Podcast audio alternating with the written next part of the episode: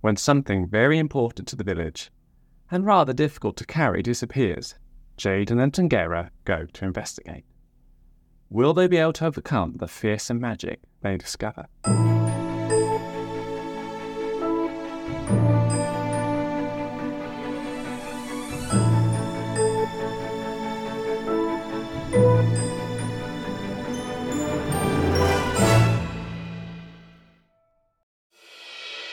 Happy October half term and welcome back to the Story Forest, original kids' tales full of magic and mystery.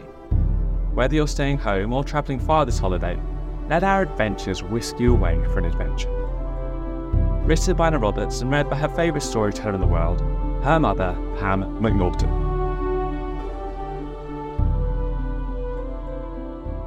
Javan and the Dragon, Madame Mira.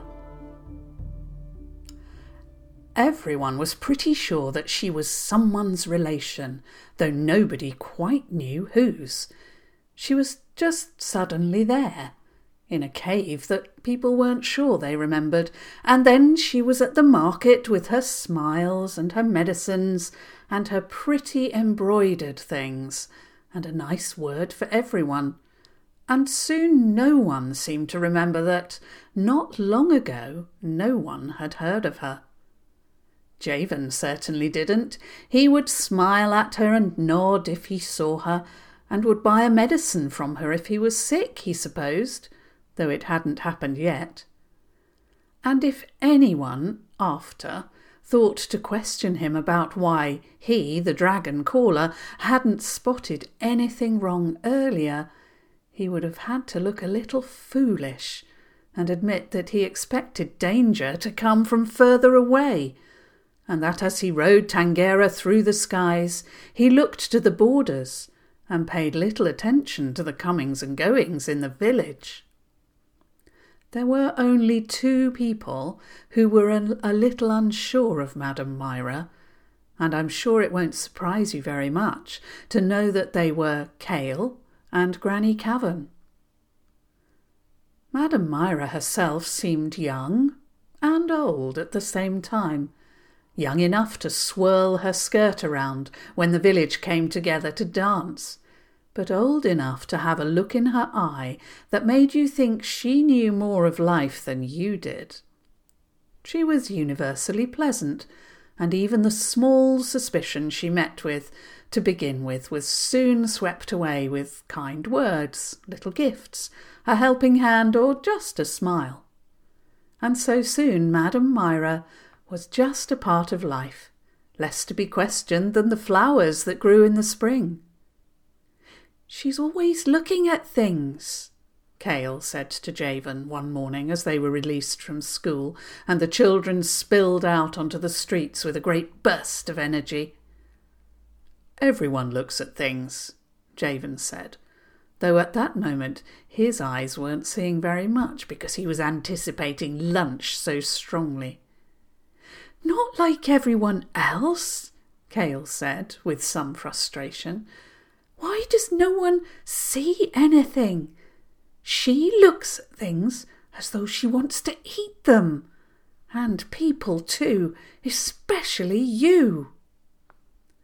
Javan laughed, and she gave him a wry grin. Just watch out, Javan. That's all. Javan promised he would, but he was mainly thinking about bread and cheese and ham. They walked together through the village, talking of other things before parting, as Cale went to her house at the edge of the town and Javan continued up to the farmhouse. Lunch awaited him, as expected, and afterwards he swept the yard, fed the chickens, and was about to clean out the stables when he felt a familiar jolt inside him. Javan. He was called the Dragon Caller, but the dragon could also call him. She must be near, swooping down to meet him. He looked over to one of the other men who worked on the farm, who knew that look in his eye, and gave him a brief nod. The dragon caller was important, so no one minded him going.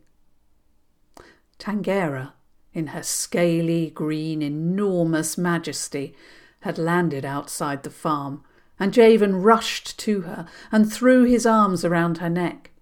She nuzzled him gently. There is something I need to show you. She didn't sound totally sure of herself, which was unusual. What is it? he asked, but she shook her giant head. Let me show you.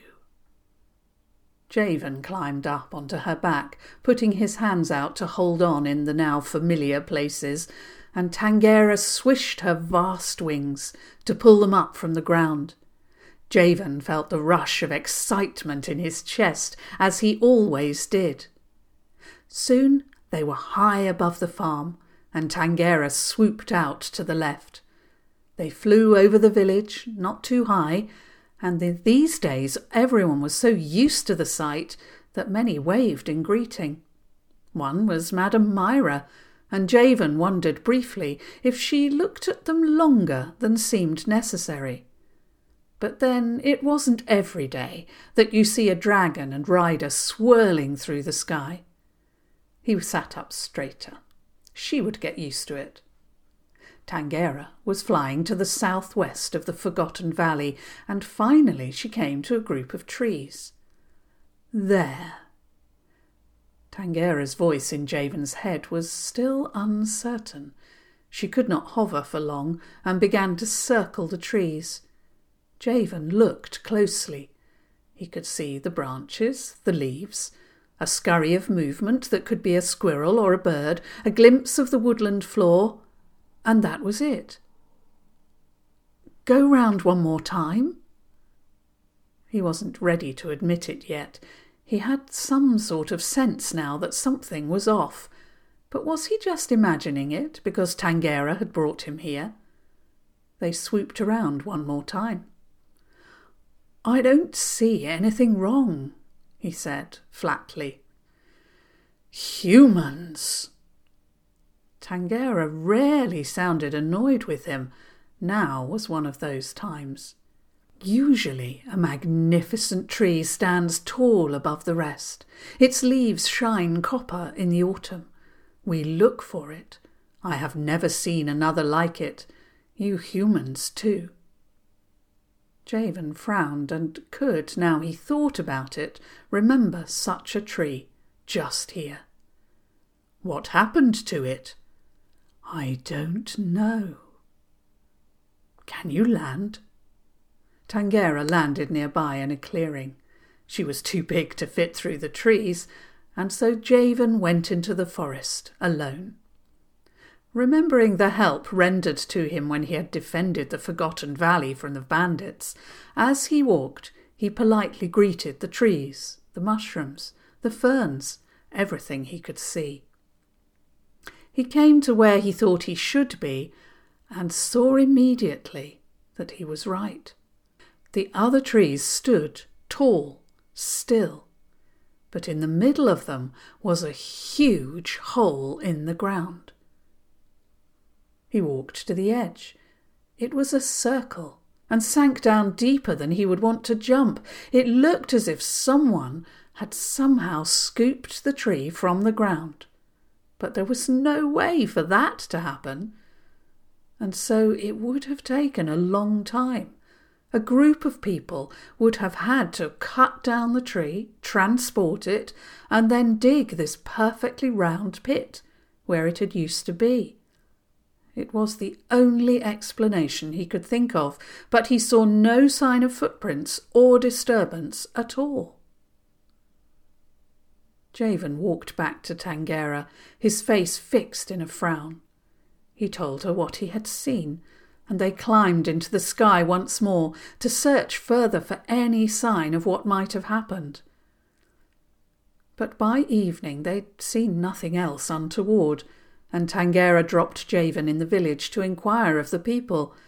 But none of them had anything to share, and indeed were shocked at such a thing happening. When Javan went to bed that night, he had a strange feeling in his stomach. That wasn't usual.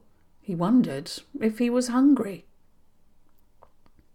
The next morning there was a knock at the door of the farm, and Dad showed in one of their farm workers who was looking distressed. The lad said a tree disappeared yesterday. It's happened again. Except this time it's the cow. He turned to Dad. It's Alba. She's gone. Dad's face dropped. Javan's did too. Alba was a wonderful, beautiful cow of a different type from any other in the valley. There might have been a moment to wonder if someone had stolen her, but the moment was interrupted by someone else walking in. It was Cale. Javan, she spoke breathlessly. I came straight away. You know that tree? Well, it's not the only thing. When we woke this morning, the church was gone. Though a person might chop down a tree or steal a cow, there was no way that a church could be completely removed without anyone noticing. Next, the vicar walked in. He saw in a moment that his news was known. The church is not a building, and before any of us were alive, our fathers met in a tent, as many still do. But still, the clock tower was particularly fine, and it would be greatly missed. There are strange forces at work. I come to offer my help. Javan nodded suddenly mute. But what he could not help but think was, I have a dragon. I am the dragon caller, and yet I have no idea what to do. How can the vicar help? Cale looked at him urgently. Madam Mira has not come to the village this morning, Javan. I think we should go and see her. You think she has stolen the church? Javan's mouth seemed dry. Cale glared at him. If she has not come to the village today, we may as well go to give her our regards, the vicar said, and perhaps we will learn something. Let's go. When they went outside, Javan stood apart from the rest, threw back his head, and called out his strange sound to the skies. It didn't take long for Tangera to appear, and the others gasped as she came into land. Now came the difficulty. Was Tangera to walk, as she had before Javan had ridden on her back? Were the others to try to fly? Javan explained the situation to Tangera, and he watched her face become serious, though it would not be evident to most humans. This is very strange, Javan. What is this woman? She may be nothing at all, but we must check. He didn't say, It's all we've got, but he thought it. Tangera was looking at the other humans. Let us go first. Perhaps we can sort it before these come close. Javan told this plan to the others, who didn't look very happy about it, but as he was the dragon caller, they agreed to walk behind. It wasn't far. Hardly had Tangera risen into the sky than she was swooping downwards again. Madame Mira's cave was east of the village. As they descended, Javan saw a magnificent cart drawn by two large ponies, which Madame Mira was filling. But when she saw them, she stood still, with her hands on her hips and a smile on her face. Javan did not get off Tangera's back. Where are you going? he called out to Madame Mira, suddenly wishing he had listened to Cale a good while ago. Madame Mira seemed taller, stronger, somehow. I knew you would come, Madame Mira said, and her smile grew even broader. Indeed, I hoped so. Hang on. She turned to her cart and rummaged briefly. That would have been the moment to blast her with fire, but no one blamed Tangera afterwards, for how were they to know? Madame Mira turned back to Javan, and in her hands was a jar. She opened the lid, then held it towards him, and then suddenly Javan felt a strong wind sucking him forwards, and everything around him rushed past, and he felt the strangest sensation, and then everything stopped. The air seemed strange. There was an odd look to everything, and the smallest sound of Tangera's feet echoed all around them. And then Madame Mira's face filled all of his vision, and it was smiling a nasty smile. Suddenly he realized what had happened. He and Tangera were in the jar. Javan, I saw Cale and the vicar. They saw us. Perhaps they can do something. Outside, Javan saw the world moving as Madame Mira lifted the jar and put it into the cart. Although he could see that the jar was tilting and moving, inside it felt stable and still. It was very odd. Good morning, Madame Mira. I have come for my church. Javan looked up. The vicar stood before Madame Mira, and his voice was firm and grave. Madame Mira cackled. It's mine now. I like the tower, but I'd like a vicar to go with it. Javan shouted, No! as Madame Mira opened up the church jar towards the vicar. But the vicar held out the large cross he wore around his neck in front of him.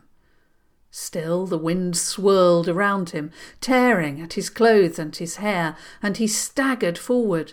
But he was not drawn inside the jar, and after a little while of this, the magic stopped. Huh, Madame Mira said. The vicar let out a breath of relief and spoke. Why have you stolen all these things? It was true. The cart was full of jars, far more than could have been taken from their valley if there was to be anything left. I am a collector, Madame Mira smiled again. Come and see. The vicar stepped towards the cart. Javan felt like shouting warnings, but knew they would not be heard. Madame Mira started passing jars to the vicar, each with a label with beautiful writing on. She was explaining where she had found each one, why she had chosen it. See this? A troll with unusually long hair. She was bathing in a stream on the highest mountains of the kingdom. Here, I have a crown princess. She went into the forest foolishly and never returned. Then here, see this monster, though he's not as impressive as my new dragon and his caller. Javan stopped listening after a while. Watch the vicar, Tangera said. Javan did as Tangera suggested.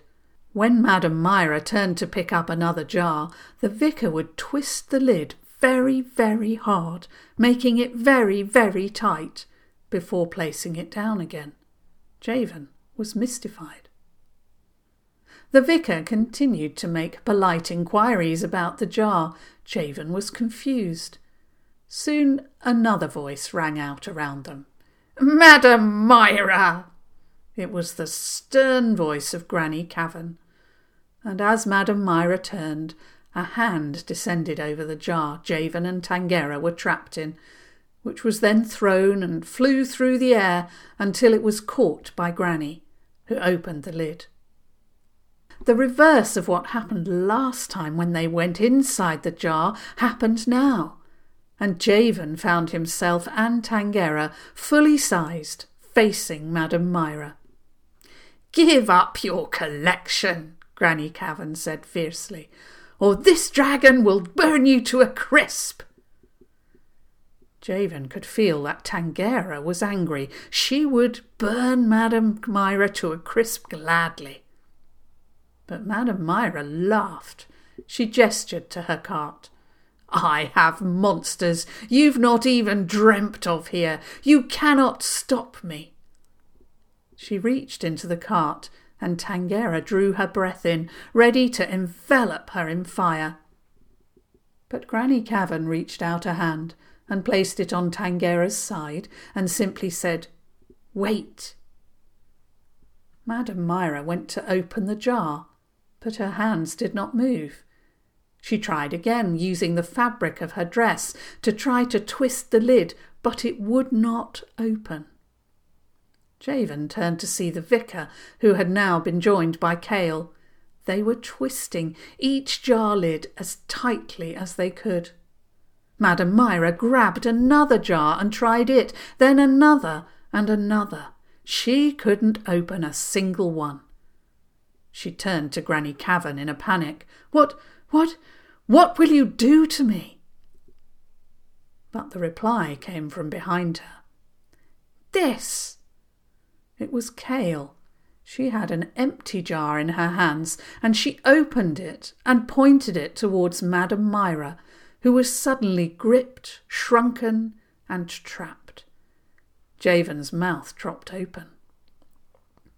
Cale held up the jar to inspect the tiny, furious figure of Madame Mira, stomping and cursing almost inaudibly. We might let you free eventually, Cale said, if we can get everything else back to where it should be. That's going to be the hard part, Granny Cavan said, walking over to inspect the jars. These come from all over. The vicar held up a jar which had a girl in, a little older than Javan and Cale. She was gesturing furiously at them. The vicar shrugged and opened up the jar. The girl, when she appeared before them, started doing a series of stretches and running around the cart, laughing. They watched, bemused. She was finely dressed, and her skin and her face looked different from theirs. Finally! she shouted at the sky, and then turned to them. Her gaze was strong. Thank you! Madame Mira is defeated at last. I have been held captive in that jar for many years. You deserve great thanks. She bowed to them deeply then straightened quickly. I am Princess Tabida. The witch captured me when she captured the magic to make her jars from my kingdom. I have watched her take all of these things. Her eyes swept over the jars, then back to the others. And now it will be my quest to put them back. I must travel far and wide to do it. Her eyes sparkled. Let us take the jars for our village, Granny Cavan said firmly, and give you some food for your journey. Yes, that is wise. The princess bowed again and then stretched out and began to run toward the village. The vicar jumped up onto the cart and began to drive the ponies. That was amazing, Javan said to all of them, slightly stunned. How did you know what to do? It was Cale's idea, Granny Cavan said, and it might not have worked. Madame Mira might have been very strong and able to open the jars. They began to follow the cart back to the village. I thought I was supposed to save everyone, Javan said. You've got to give someone else a turn too sometimes, Cale said with a grin. And we did need you too. Back at the village, the vicar released the church, and a couple of farmers went to replace the tree. Dad gladly released his prize cow, and then almost everyone gathered at the inn to eat and to hear the princess's strange tales from her time with Madame Mira. Early in the morning, Javan and Cale said goodbye to Princess Tabida as her eyes sparkled with adventure. Will you be safe? Oh, I've got everything I need, the princess said, pointing to the jars in the back. She grinned at them. Goodbye. Maybe I'll come back sometime. They watched her from the ground, and then Javan called Tangera, and they watched the cart's progress to the edge of the valley, and then until Princess Tabitha was completely out of sight. The end.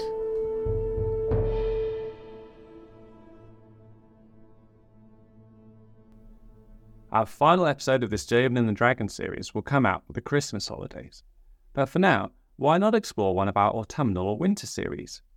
Meet time travelling George in the Night Castle, or the Fentons as they face the frost. See you soon!